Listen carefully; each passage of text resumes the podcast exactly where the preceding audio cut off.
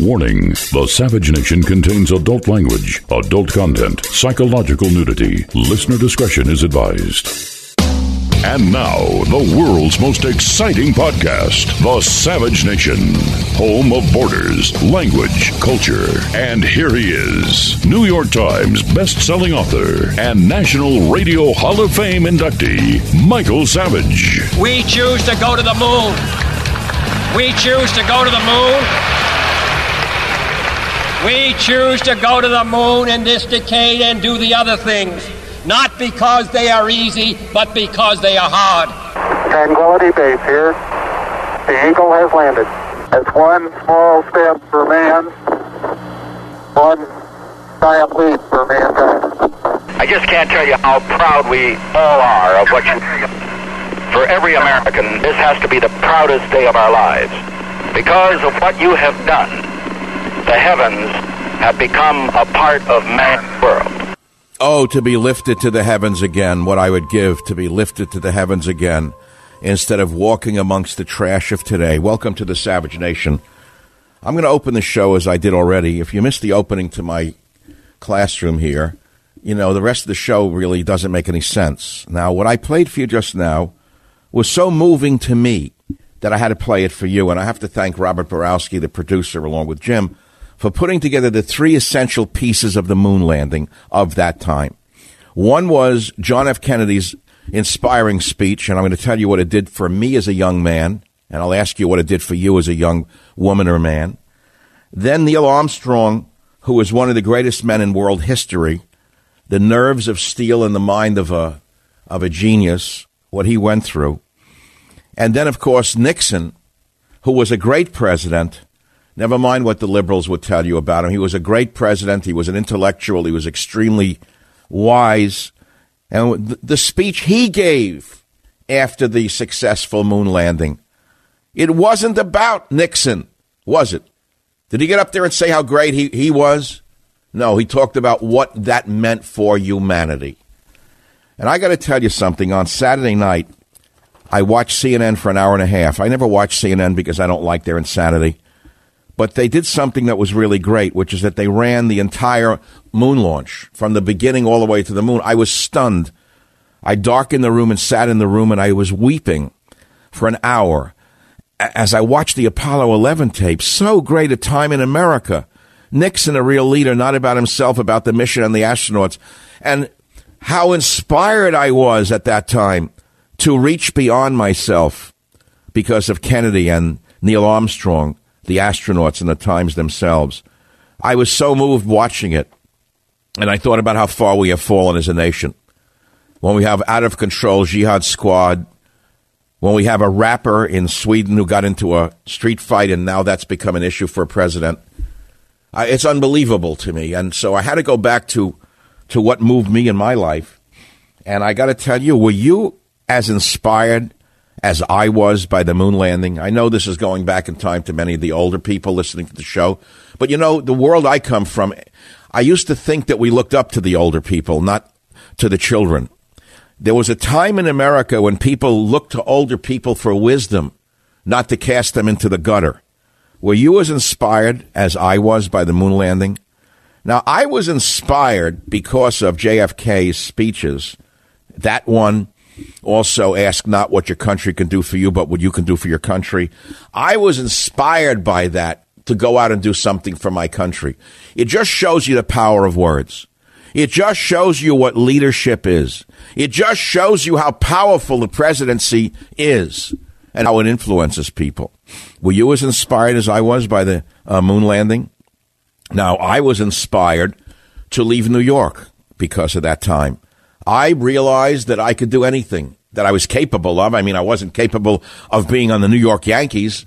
I wasn't capable of that, but I was capable of doing things that were quite remarkable looking back. I didn't know that, that I even had it in me. But I was inspired by Neil Armstrong. I was inspired by Kennedy. And so I left New York and I set out on my road of life. In my way, that was my moonshot. Do you understand what I'm saying? I went to my moon right here on the on the radio No one in my history, the history of my family, was ever in the media. No one in the history of my family was on the radio. No one in my family ever had the opportunity to write a book. No one in my family ever had the opportunity to have numerous best selling books. I am the astronaut in that regard. But I got to tell you something. I dedicated my book, A Savage Life, to my grandfather, who I never met, because he died before I was born. Well, it wasn't dedicated to him. He's in there. There's a picture of him. Never met him. I think it's still in this edition. It's a beautiful picture. There it is. It shows him at his tailor shop in Manhattan, 548 East 13th Street. There he is in his beautiful suit, and it says, The man who started it all, my grandfather Sam, in front of his own tailor shop. And we called him the astronaut of the family. You know why we called him the astronaut of the family? because he left a small village in Russia with not much money in his pocket, and he came to a land of opportunity called America and he worked his heart out till he died at age 48. But he was the astronaut who landed on the moon of America so that I could be here. I'm man-child in the promised land. And that leads me right to the issues of the day, which is immigration. How did he differ from the Guatemalan five foot tall, working five jobs to support himself? That's a question that we have to ask, for which there is no simple answer. And if you think I'm insensitive to the similarity between the immigrants of today and my own story, you are mistaken. I'm more sensitive to it than you may imagine. But I'll repeat what I have said before so there is no misunderstanding. There was no welfare state when my grandfather came here. It was work or die. Either your family took care of you, you took care of you, or you fell by the wayside. Nobody took care of you. There was no ACLU suing on your behalf. Thank God. so things were very different. But there are many people today in America coming in who are the astronauts of their own family, whether they be from Guatemala or Russia or wherever they're from. They are the astronauts of the family that they left behind, trying to make a life for themselves in this new land. And I see them every day of my life working their, their backs off. Don't assume every immigrant is a bum.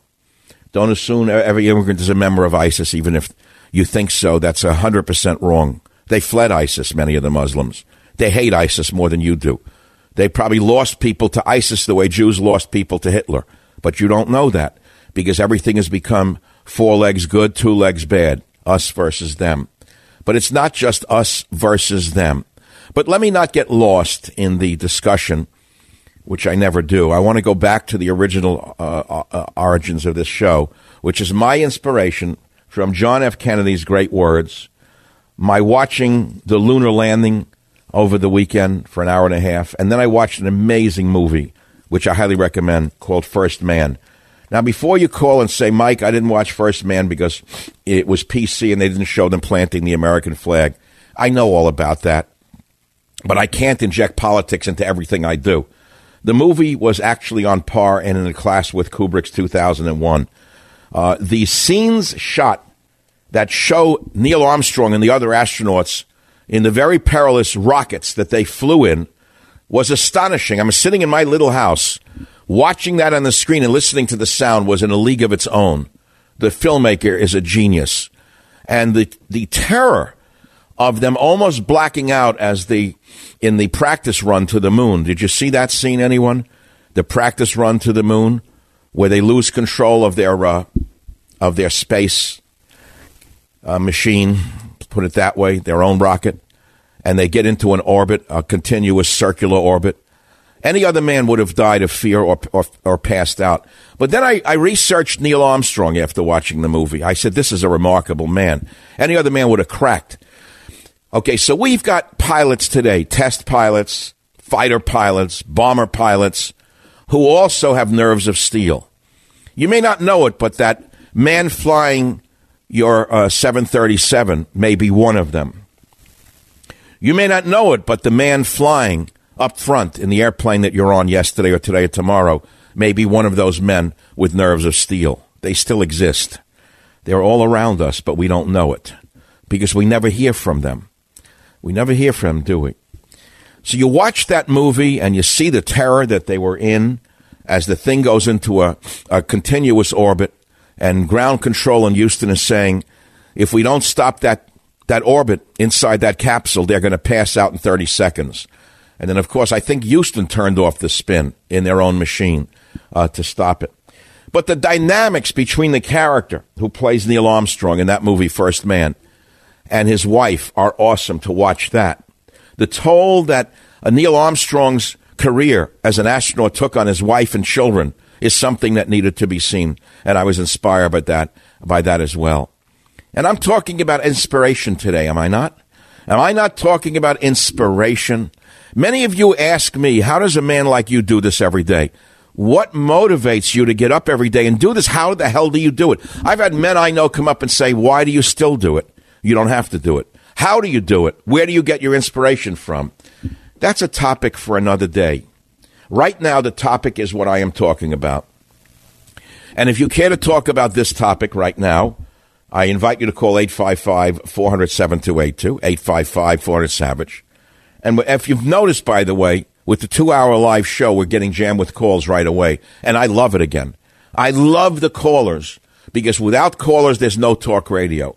And I've been told for years that Savage, you're the best one in the history of the business with regard to callers. Nobody has an ear for the callers the way you do. No one listens to the callers the way you do. Nobody responds to the callers uh, the way you do. So, callers, that's the line. I'll be back to talk about this or any other topic related right here on the Savage Nation. Savage.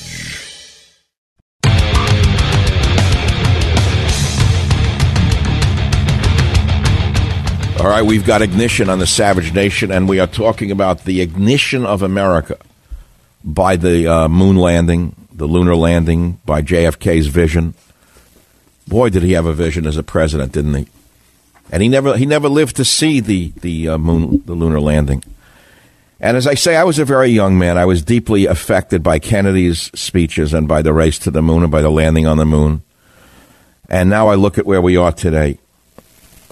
Presidential candidate Pete Buttigieg says white supremacy could be an issue that ends this country. It's unbelievable how far we have fallen that people of such gutter trash level are even considered for the presidency. G- garbage, just human trash. I have no other words for it. You don't understand me. Don't get me angry on people because I get very mad when I get angry and I don't want to be angry today.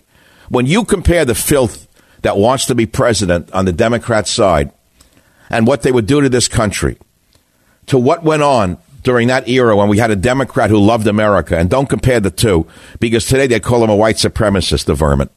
The vermin running for office today would call JFK a white supremacist. That's all they would see, these morons. So I'm talking about Apollo 11 and how I was inspired by it. I was inspired by it greatly. Then the movie First Man. You have to see it. Neil Armstrong, Buzz Aldrin, some of the greatest men in history. And interestingly enough, they were all first fighter pilots then astronauts of really the right stuff. You talk about the right stuff. So Buzz Aldrin is invited to the White House last week by the President Trump. And it's a beautiful thing to see this 89 year old American and world hero in the White House. It was beautiful to see. And the vermin on Twitter started attacking him because he was with Trump. And I'm trying to tell you what's wrong with social media. It permits people of no human value whatsoever wastes of human DNA now think that they're equal to great people because they can tweet something. They think that that makes them equal to the person that they're attacking. Let me tell you something. It does not make you equal. It makes you nothing. You're still a nobody. Whether it's me you're attacking or Buzz Aldrin or President Trump or whoever you want, you're still nobody. You're still nothing, even though you tweet. Although you tweet, you're still nobody. There was a great philosopher who wrote, I think, therefore I am. And you think that you write this, I tweet, therefore I am? You tweet, therefore you're not. You tweet, therefore you're still nothing. You're still a nobody that nobody knows. And that's the problem with social media. So we're going to focus on the big men, the men who've done something on the earth that's worth admiring, that inspires humanity. And uh, of course, that would be Neil Armstrong, Buzz Aldrin, and the other astronauts. It would be John F. Kennedy, who had the vision uh, to create NASA and uh, to push that program. It would be Richard Nixon and his great speech when they landed on the moon. What a president he was. He was so under underrepresented as a great president. He really was. 855 400 7282 is the uh, phone number. I asked you, were you inspired at the time uh, by that? Florida, Stephen, line six, fire away. Go ahead, please. Hi, Michael. Um, we moved to Huntsville, Alabama in 1960 and my dad was hired to be a NASA engineer. He had a two-digit badge number, and we moved to Florida in 1965 to finish the mission.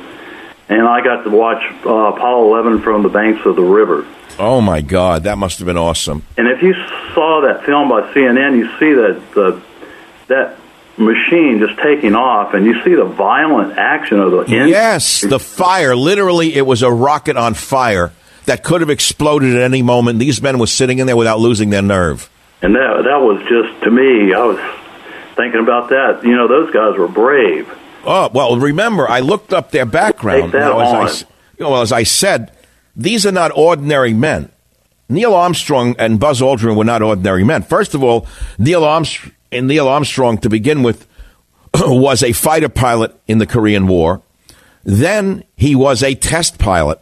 Number two, flying these, I think X fifteen, the Bell X fifteen, I believe. I don't know the Bell number. Uh, so they were already in a league of their own, and they had nerves of steel. Nothing could shake them. Nothing could rattle their nerve. I never saw anything like this. And that's what I'm talking about the inspiration of watching it, uh, Steve. It makes me understand that no matter what the hell I'm facing in my life, no matter what the challenges are at the moment, they're nothing, absolutely nothing compared with these men. And they give me the courage to have the, the courage to keep going on and to keep fighting, is what I'm saying. And I want to thank you for calling the show. You know, you got to understand something. Everything takes constant work, even a career, no matter what the career may be, to stay focused every day, to produce a show like this every day, to deal with all of the background every day is something that is a miracle unto itself to be able to do it on and on and on. But were you affected by the moon launch? What do you think about the astronauts today? What do you think about the lack of inspiration today? Savage.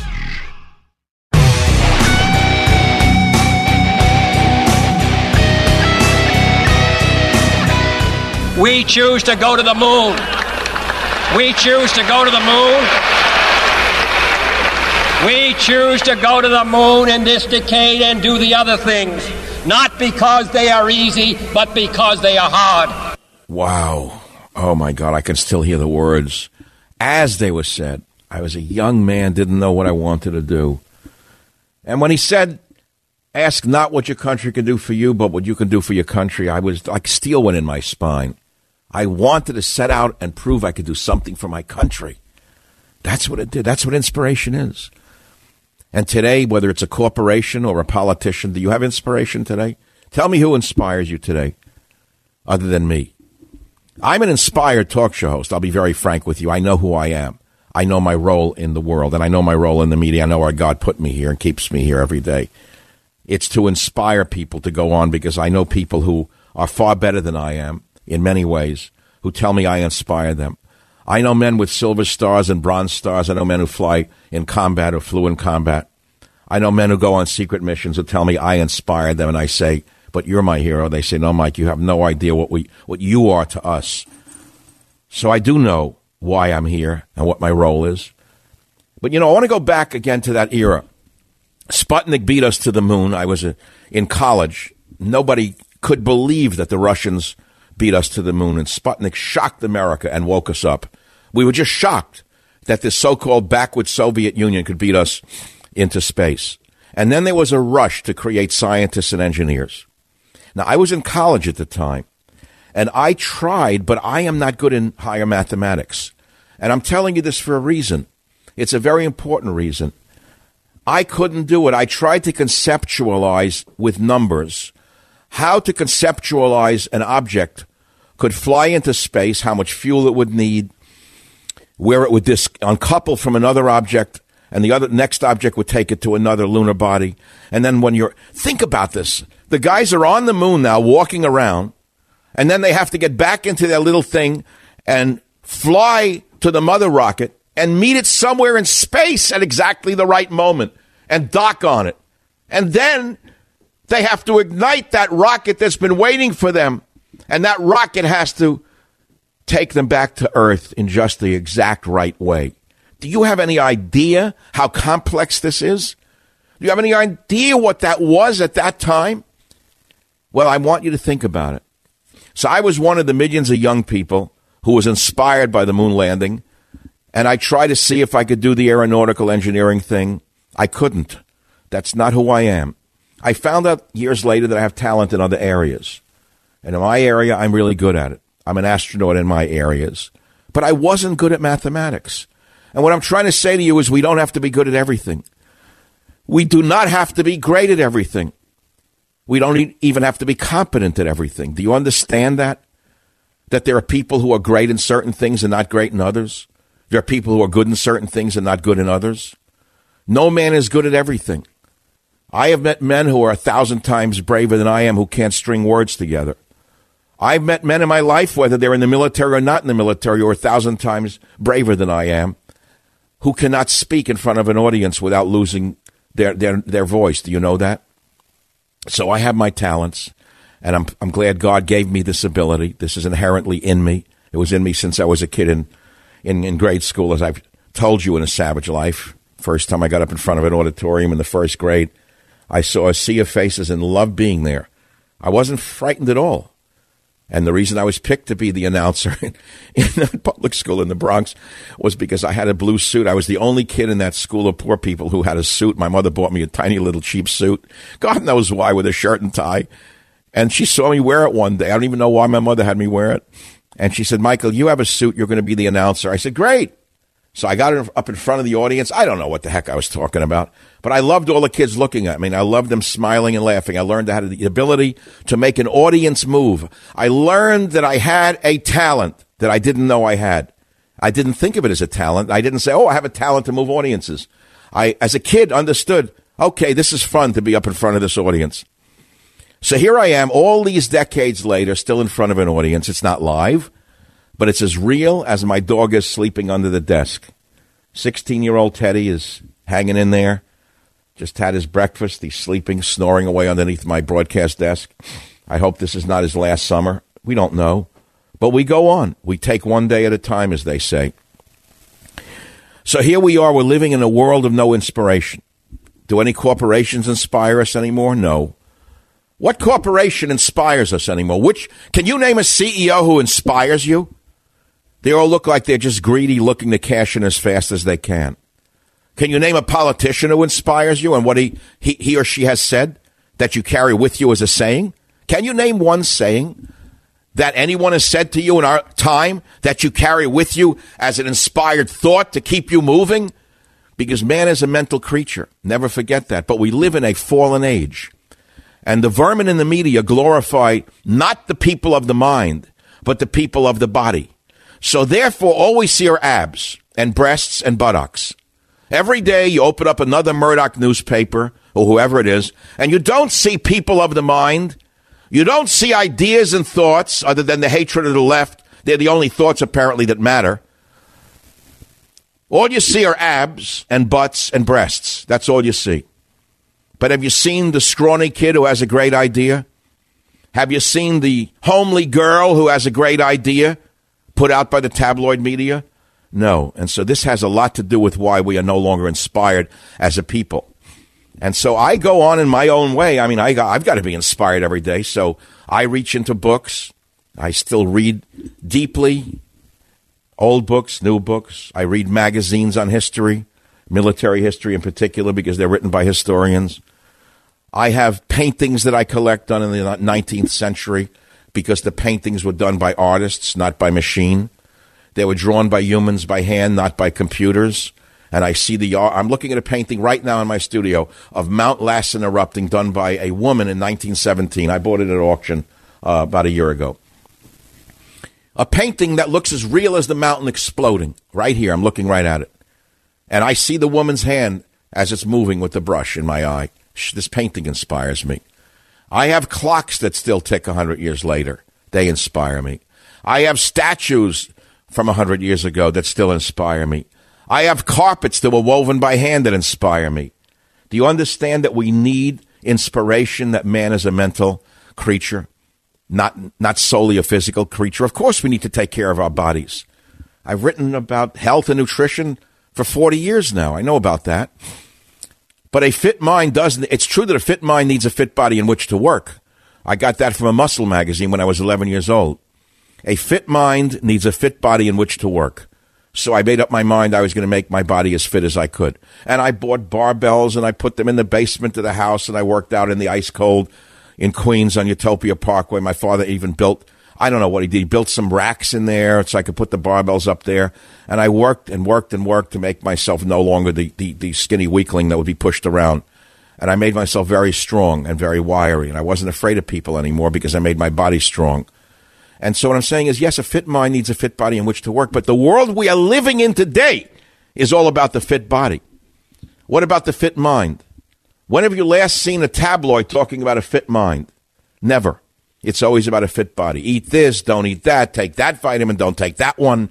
This will raise, this will lower, that'll this, that'll that. They don't know what the hell they're talking about. One day they say this, the next day they say that.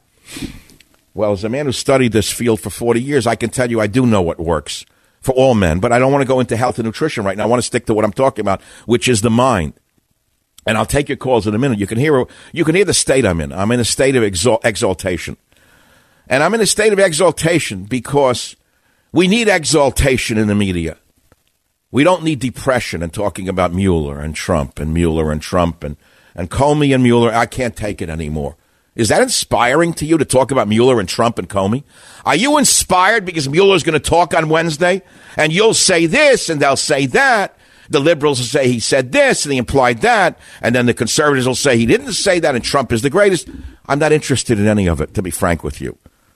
I'm not interested in any of it. It's all garbage. It's rubbish. It's the shadows on the wall. It's a charade.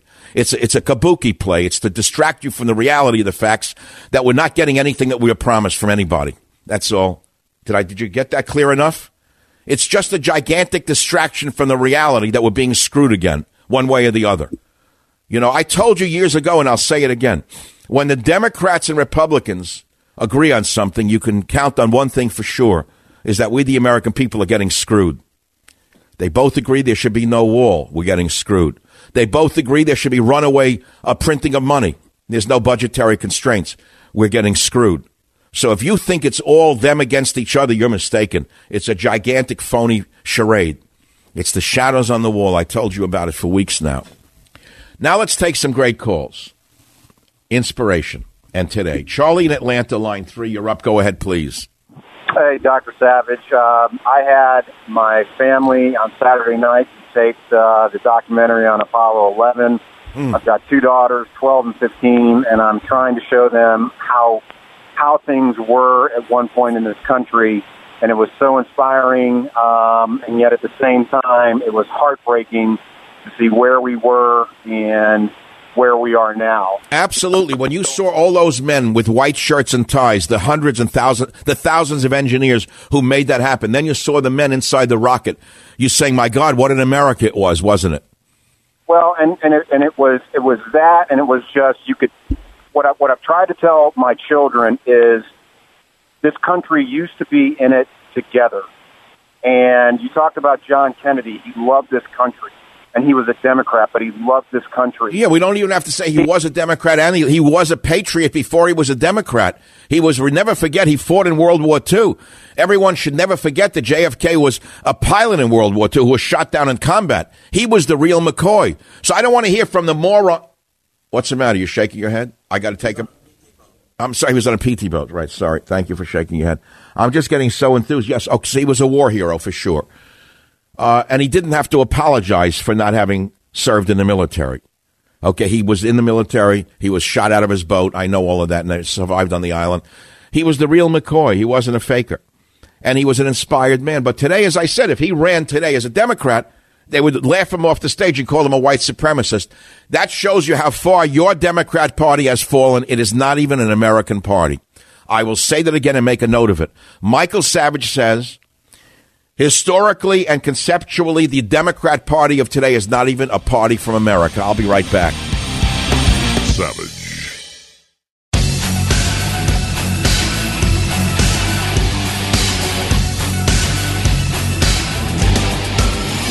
Well, you're on air with the Dr. Savage graduate seminar in uh, talk radio.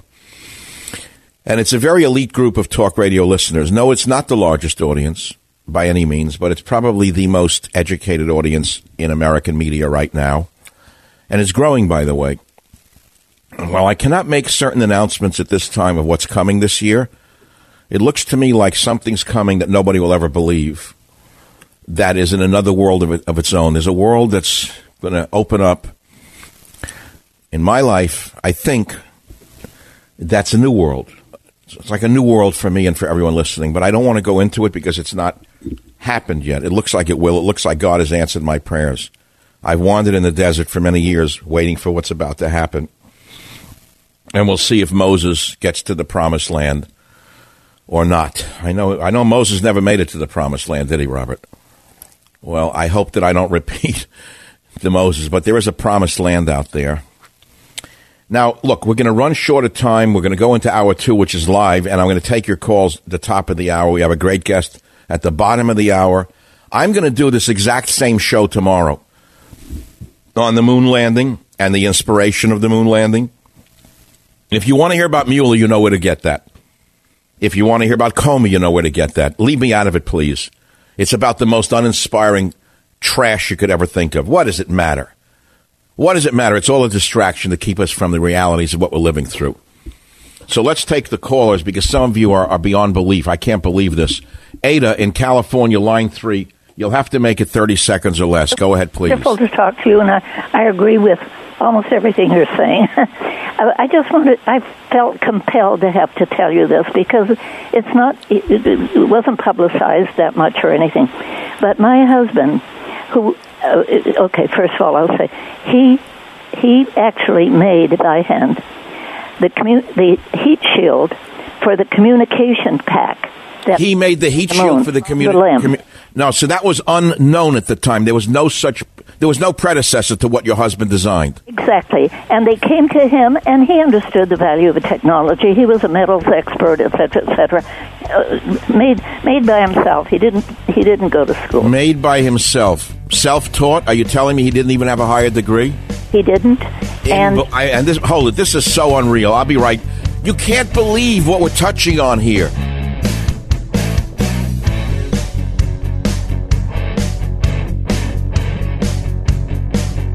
The Westwood One Podcast Network. Warning The Savage Nation contains adult language, adult content, psychological nudity. Listener discretion is advised. And now, the world's most exciting podcast, The Savage Nation, home of borders, language, culture. And here he is, New York Times best-selling author and National Radio Hall of Fame inductee, Michael Savage. We choose to go to the moon. We choose to go to the moon. We choose to go to the moon in this decade and do the other things not because they are easy, but because they are hard. Tranquility Base here.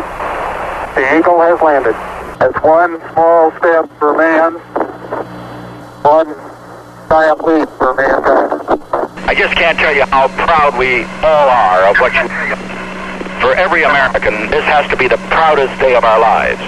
Because of what you have done, the heavens have become a part of man's world. I would guess that a large percentage of older Americans who are listening to this show today were as motivated and as inspired by that period in American history and by those particular men as I am. Welcome to the program, part two.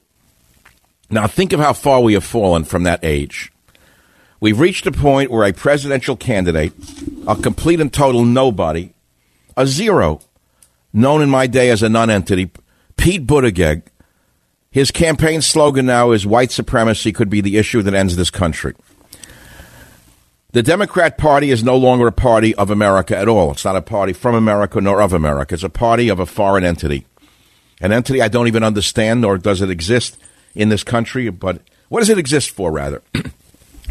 to espouse and to promote inspiration? Is that inspiring to talk about white people like this? Does that include Neil Armstrong? Does that include Buzz Aldrin? Does that include Albert Einstein? Does that include all of the great white men who have built Western civilization? Of course, it does not. And so now we go back to ourselves. Where do we derive our own inspiration from is the issue. Were you moved by the replay of the lunar landing this weekend as I was on CNN? I watched for 90 minutes in a darkened room. I could not leave. Every second was inspiring to me. I try to imagine myself inside that rocket on takeoff. Could you think you could have survived that? All you Twitterers, you tweeters?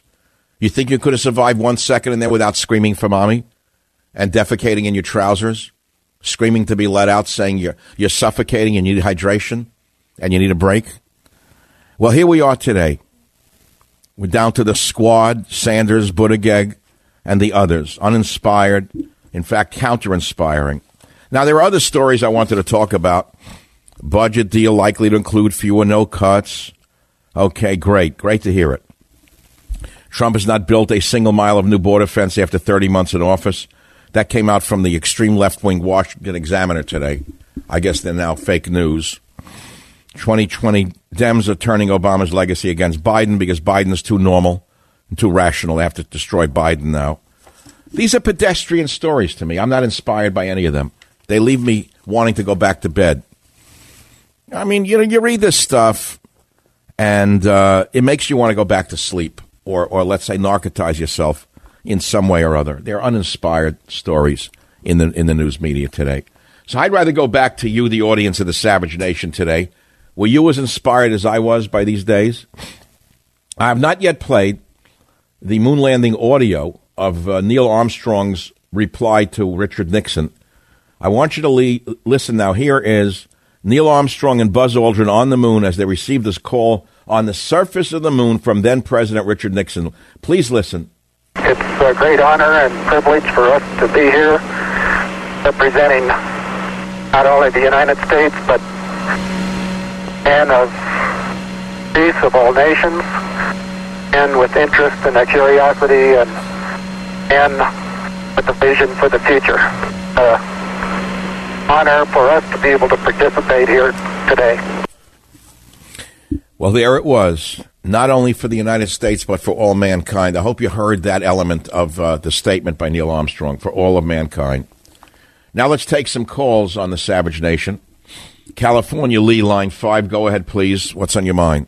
Hi, Dr. Savage. Uh, I was thrilled and inspired to watch all of that again uh, last week and over the weekend, but I wanted to tell you that I had a, a little bit of an interesting perspective on the whole thing as. Mm during this uh, that time, my father worked for the U.S. Geological Survey, and he was tapped by NASA to train the astronauts on how to collect moon samples because none of them were geologists. And then, as a side benefit from that, I also got to watch as he was in the first group of men scientists who were there in the lunar lab in Houston after Apollo 11 came back and, and opened the first box of moon rocks. How old were you at the time? Uh, I was uh, 10 years old when he did the astronaut training, and then obviously I was 14 when he was in the uh, actually examining the lunar material. I don't think there were too many children in that room, were there? I wasn't there. There, I was able to, you know, uh, I just I knew he was there, and we were in touch with. Now there was a great fear, wasn't there, that the moon rocks could contain some kind of pathogen, and they were not allowed to be touched for a while. Isn't that so? That's correct. And as a side note to that, he was there for Apollo 12, and they had a spill in the lunar lab, and he was actually put into quarantine with the Apollo 12 astronauts.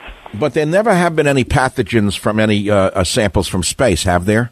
Uh, no, not that anyone knows. No, this is a very, very interesting side note that I, I'm, I'm intrigued by because I'm more of a biologist than a physical scientist. And there was great fear in the 60s that, oh, the space had this uh, bugs and viruses that would come and kill mankind. Remember the talk at the time?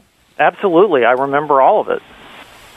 And it turned out there is no uh, no such thing. I mean, I don't even know how much living li- li- how much living uh, uh, or how many living organisms there are on the moon. Are there any? I don't believe there are. Huh. Well, don't tell that to the conspiracists who say we didn't even go to the moon you know. Oh, no, because then we'll contaminate a sterile environment. I see. We'll contaminate it by going there. Yes. So what? What did you? Okay, you grew up in this amazing world of your dad as a as a geologist. What did you become?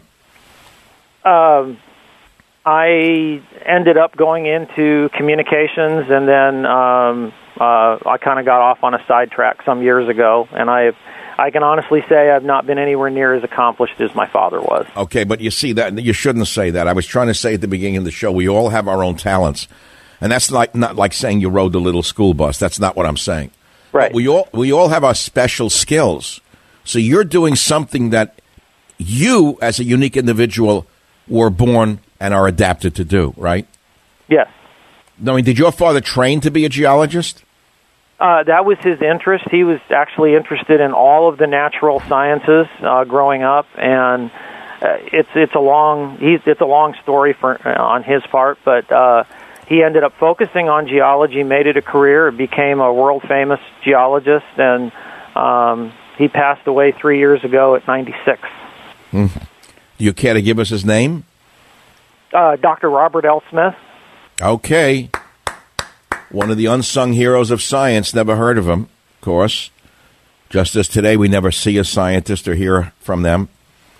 We see No, rap stars. We see people with uh, uh, electronic faces. We see surgical behinds marching around, but we don't see scientists, do we? No, we don't, and I wish Right. we did.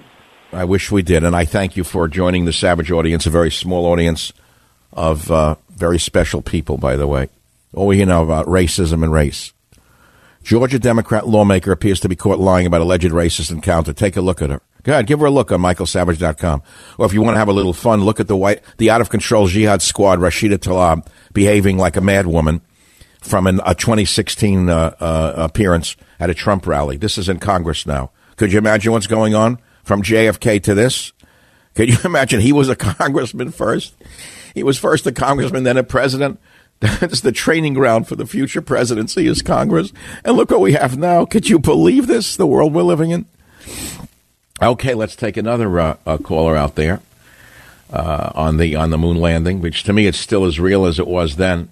I'm inspired by that show I watched. Did anyone see the movie First Man? Did anyone watch it over the weekend? I did. It was on HBO, I think.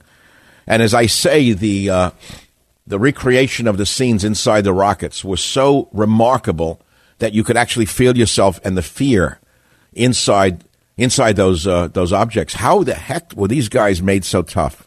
Well, I looked up uh, how, and it turns out the man was first a fighter pilot, then a test pilot. That's how he had the right stuff long before he was selected to be an astronaut. And as I want to tell you again, you don't have to go to space to be an astronaut. You can go to space in your own lifetime. You could be, uh, rather, you could be an astronaut in your own life by daring to take chances on your own. You are an astronaut. As I said to you, my grandfather, who I never met, Sam, came from Russia without a, much money in his pocket.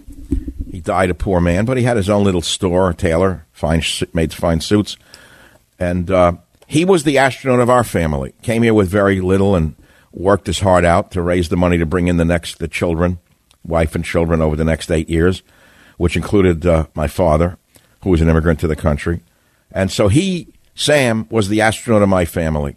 I'm sure everyone listening to the show has an astronaut in their own family, whether it is someone who came to this country first or someone who broke new ground in a business or in a career of some kind. That, that that's the astronaut. Do you understand what I'm saying? The first person in your family to do something great is the astronaut of your family. And you should tell your children that that they don't have to fly to the moon to be an astronaut. They don't have to fly to the moon to be great. That's what I'm trying to get across to you. You can be great as a policeman. You can be great as a teacher. You can be great as a social worker, as a doctor, as an engineer, as a scientist, as an architect. You can be an astronaut in any many different ways. And how?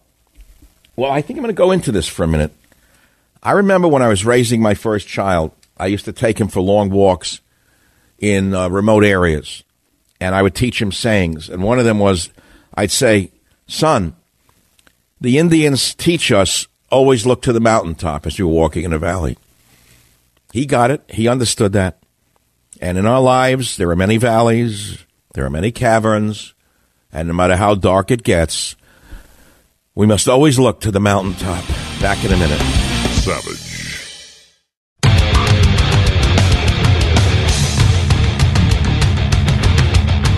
We choose to go to the moon. We choose to go to the moon. We choose to go to the moon in this decade and do the other things. Not because they are easy, but because they are hard. It's one small step for man, one generation. Kennedy inspired an entire generation. Nothing to do with uh, Democrat or Republican. He and, and you know, many of you say, "Well, should I agree with Savage on that? After all, he was a Democrat." Could you please, for a moment, put down for one second that that that filter, that absurd filter? Just think of the words and what it meant for this country. Where do we have our inspiration today? Where? Tell me where. Tell me what we have our inspiration from. You look at the men who are giants of industry today. You look at some of them like uh, uh, the one who runs Amazon and owns the whole world and is turning shopping centers into ghost towns. He's an inspired man, but what is he giving humanity? His profit keeps growing, but has he inspired you to do something? Well, I forget his name. I know he's a great man and all. Bezos. He's a great man in his own way in, in terms of uh, vision and ability to manage such a business. But what is he giving the world? Or, or Mark Zuckerberg, brilliant man, built this gigantic thing called Facebook. What is he giving the world? Is he inspiring the world? Or Bill Gates, is he inspiring the world? Who's inspiring the world today? Who? Mark in California, line five. Go ahead, please. What's your comment? Hi, Michael. Thanks for covering this great topic on this anniversary. I was a 14 year old boy living where you used to live uh, in Kaneohe, Hawaii, which is right outside of Honolulu. And we were fortunate because back then hardly anything was broadcast live uh, into Hawaii. Everything was on a delayed basis. But mm. anyway, the uh, landing and all of that was so inspirational. It inspired me to go into engineering. And as the years have gone on, it's amazing how we have instruments in our hand now, which are a million times more powerful than the computers that landed on the moon. But the people that are holding these instruments choose not to learn the profound things, but sink into this idiocy of emojis and Facebook for the most part. A thousand percent right. Every time I pick up my iPhone, I realize it could take me to places I have never been. And what you see on Twitter or on Facebook is enough to make you cry for humanity it's it's sad because rather than reach for the heights as we did before with nothing, when when this was proposed, this moon landing was proposed back in '61, we had basically zero experience. So we really weren't building on anything. We started it. We got a massive program going, and uh, the other problem today is there's no continuity of thought. So one administration will begin something the next one, either out of spite or whatever, will cancel it, and it goes on and on like this. The moon landing took many administ- several administrations and continuous funding. But yeah, absolutely. The best and the brightest are generally not brought in. Don't generally do not go into politics. I'm sad to tell everybody that. But the best and the brightest are generally never seen or heard. Well, it, it's surprising because as these astronauts over the years have died, the the 12 moon landing astronauts, I think there's only four or five of them left. They hardly get a mention in the news. But when some rapper, some rap artist. Oh, uh, please don't bring up this thing in Sweden. I'm, I'm nauseated by Trump intervening on that one. And I got roundly criticized for saying, what is his business?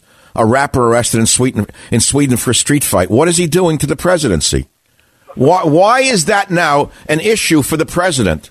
Uh, it's it's strange, but uh, since we well, that's pretty clear to me. Why? I mean, it's pretty clear once he had uh, that poor excuse for humanity in the White House with her rapper husband, and the rapper threw his feet up on the desk. I knew that the handwriting was on the wall of what was going to happen. I knew who steered them in there, and I said, "Oh, oh, they're trying to get the rapper vote." How many people who listen to rap music are ever going to vote for Donald Trump? Like zero? What a waste of the presidency to intervene on behalf of a rapper who got into a street fight, is it not? That's not inspiring to me. It's the opposite of inspiring. It's nauseating. It sucks the life out of me. I'll be back in a minute. I'm sorry if you're unhappy, all you Magites. Back in a minute. Savage.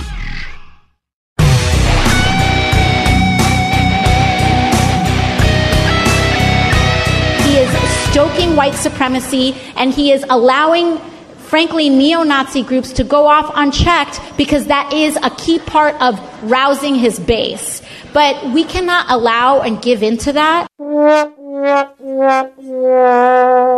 So there we are, from the alpha of humanity to the omega of humanity in one generation. Here we have a hateful, low IQ girl with a big mouth who is now sitting in Congress and uh, espousing nothing but hatred for white people as her stock in trade, and no one calls her out on it except a few people. How we've gone from Neil Armstrong to uh, girls who sing hate songs is a matter of how this happened and where we go from here. I'm talking about inspiration today. Let's go to the callers because some of you are very inspired in your commentary and worthy of airtime. For example, Rob in Seattle has an interesting point to make. Rob, what is that point? Yeah, Dr. Savage, I, I think what's very sad for me as a Trump, Trump supporter is that he he really is wasting the potential he has. John Kennedy was uh, a great man and a flawed man, just as Trump is. Uh, you know, Trump dodged his own Bay of Pigs, um, and uh, Kennedy certainly had more affairs or as many as, as Trump. So on, he has the potential for greatness, and the sadness is, you know, he has enough time to salvage it, turn it around, and, and make marketing history not only with a, a renewed space program, rescuing it from Obama, who destroyed NASA, mm-hmm. but inspiring us all, and, and not tweeting and not having these marginal people in the White House, as you mentioned. And I just wish that uh, he, mm. every great man, well, many are blind to their flaws, but the ones who are truly great recognize some of their flaws that they live with every day, but they work with them. And I just feel that Trump, the story, it's not the Trump show, it's our show, and we supported him, and he's mm-hmm. our only chance. Mm-hmm. And uh, I just, I just hope somehow that he. Boy, did you, you know, this call has to be archived because Rob, what you just said makes so much sense to me. Is that and your bottom line is that Trump could be a great president if he could overcome his flaws? Yes. I mean, that summarizes it all. And get some of the cre- the, the low life creeps out of the White House who uh, advise him. Never have the low life creeps in the Oval Office again because it diminishes both the presidency and the and and the and him to have them in there. And they're, they're distracting him from the big picture, like let's go to Mars together.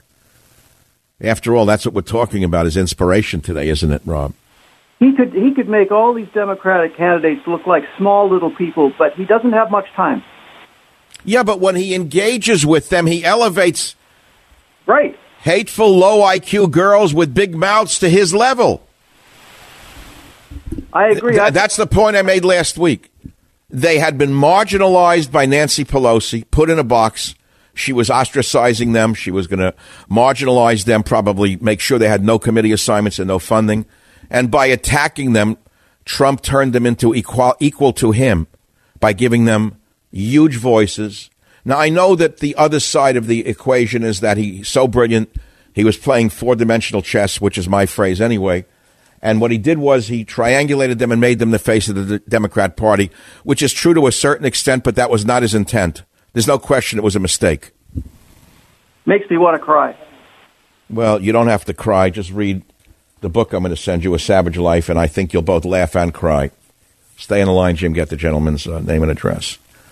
855 400 7282. If you care to talk about the inspiration of the times and how it affected your life.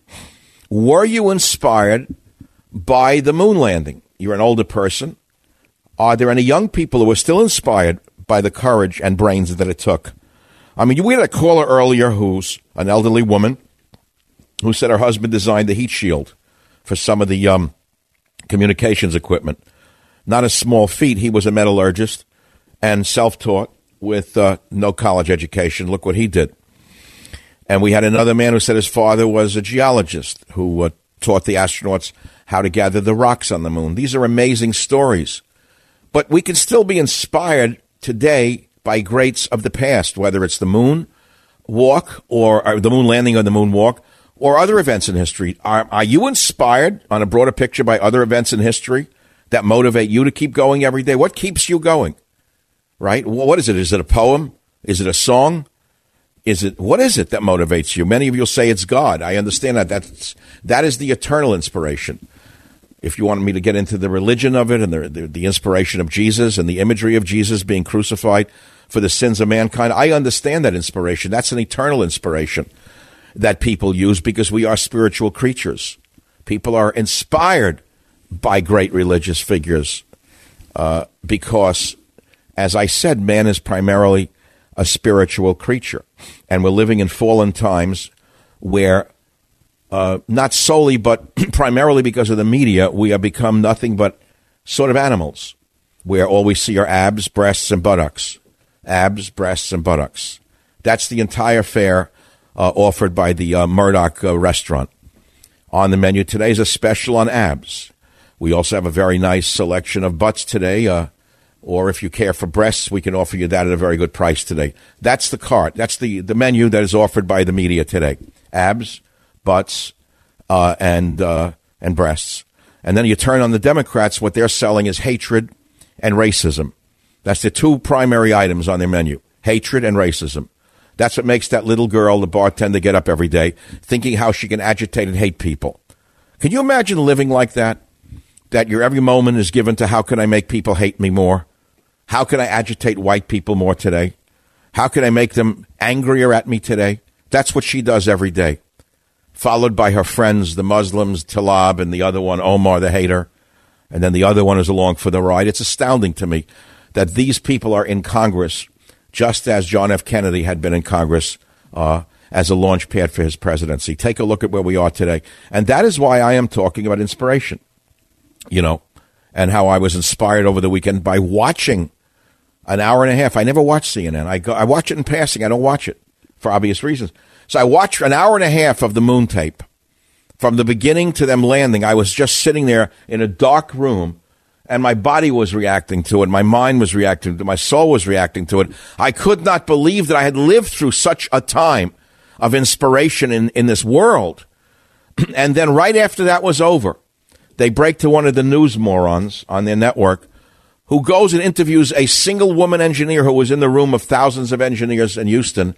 And they make it sound like she was the reason that the astronauts landed on the moon.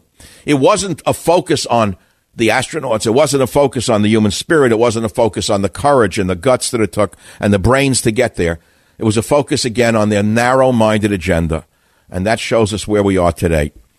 So, how do we get away from the pedestrian? How do we get back to what I'm trying to talk about? The inspiration. What do you do for inspiration? Here's a man calling from uh, Sharon in Florida has a great story to tell. Sharon, thanks for calling. Tell us your father's story. Uh, thank you, Michael. It's such an honor to get to speak with you. Yes, in 1963, my dad heard President Kennedy give his uh, quest for getting the man on the moon, and he said, told our family, I want to be a part of that. And it so inspired him. We moved the whole family from a successful career in one city across the state of Florida to work with NASA, and he got to be head of flight control, getting the Apollo 11 to the moon and back.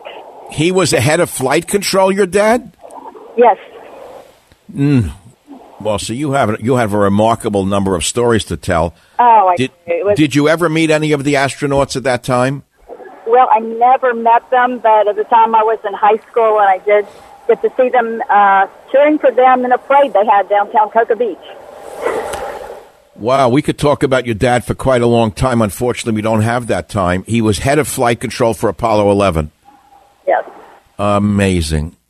Well, you're a very lucky woman and I'm sure that you cherish all of the mementos of your dad, and they inspire both you and your children to this day. Am I correct? Correct. Yeah, all my kids uh, know about what he did, and um, they're very inspired. They're all very successful citizens. Sharon, you're a, you're a woman who's older, who had a father who was remarkable. When you wake up and you see what's going on in politics today, tell me what you feel. I'm appalled by it. I'm, I'm just 100% for Trump, that he gets his um, message out to make America great and keep it great.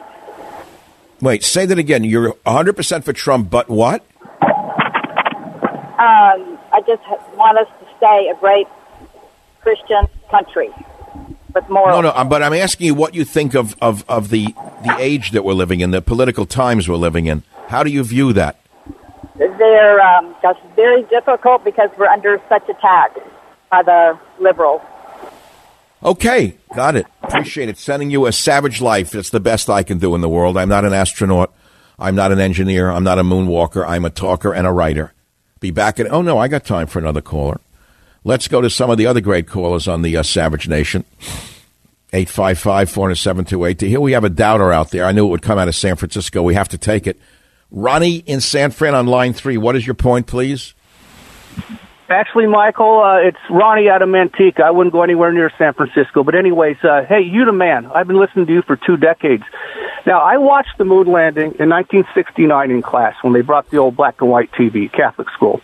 And I didn't know much then, but having worked for the government for over 25 years, I don't trust them farther than I can throw them. I look at the Roswell stuff. I look at the uh, the Truman Gang of 12, the the UFO doubting. And what I told your call screener is if we've really been to the moon, which I kind of go back and forth, how come we haven't been back to build something? Satellites, space station, military complex. You talk about the ultimate satellite. Man, the moon is it. All I see is shadows cast oddly and a knockdown American flag. Now, I keep going back and forth, but um, why haven't we built anything up there? I, I can't answer the question. I don't think that because we haven't built anything up there means that the men didn't land on the moon. And they're not they're not mutually uh, the same. They're not connected to each other. Your statements. Yeah. So I, now I, I can tell if we continue talking, you would start talking about UFOs, right? no, not really. I mean, when you have so many. Have you have you met extraterrestrials in your bedroom recently? haven't. But when I, I see so, all these people describing the same thing from the farmer in New Zealand to Australia to Mexico, and the government can't even acknowledge it for whatever reason, I guess it would be a meltdown of society. Um, no, but I wanted to get back to the original topic. Which, Why do I have to focus on UFOs and aliens when we have them in the Democrat Party? You're not kidding, man. All right, stay on the line. We'll send you a savage life. You know, over the weekend I was joking around and I said I got people who believe in UFOs and extraterrestrials, and I was playing with my dogs on a on a nice bright afternoon, looking at the water, and I realized that these furry objects are uh, what keep me grounded, and I call them IFOs, identified furry objects, and I saved it for this moment on the Savage Nation. We've gone from UFOs to IFOs on the Savage Nation. Identified furry objects. Uh, let me know who steals it first. Back in a minute. Savage.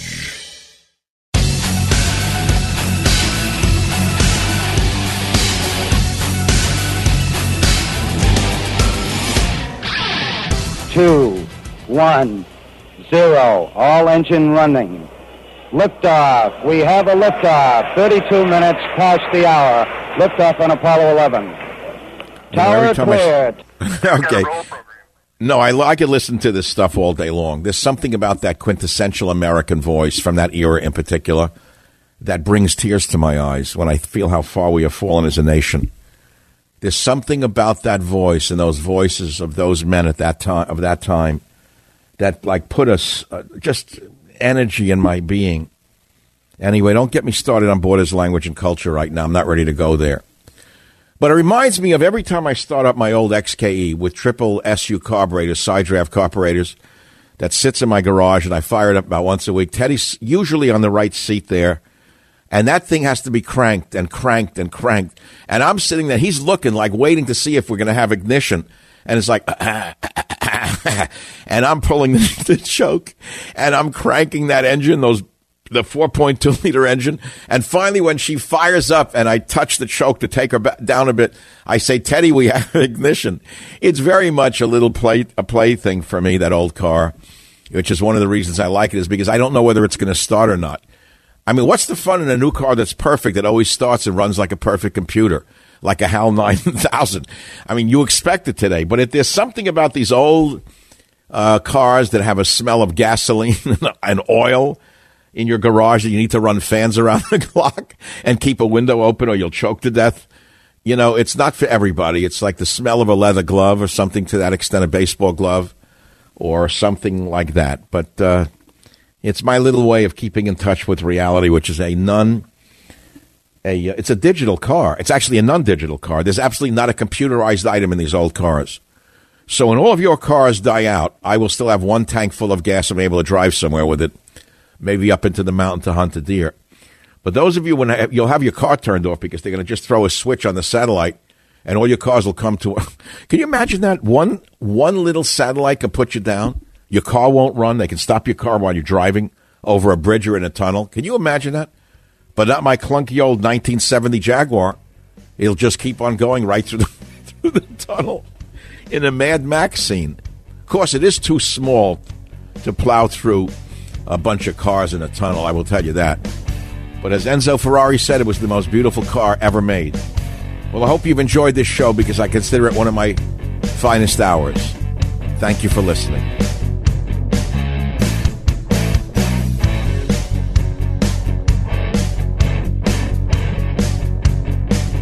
The Westwood One Podcast Network.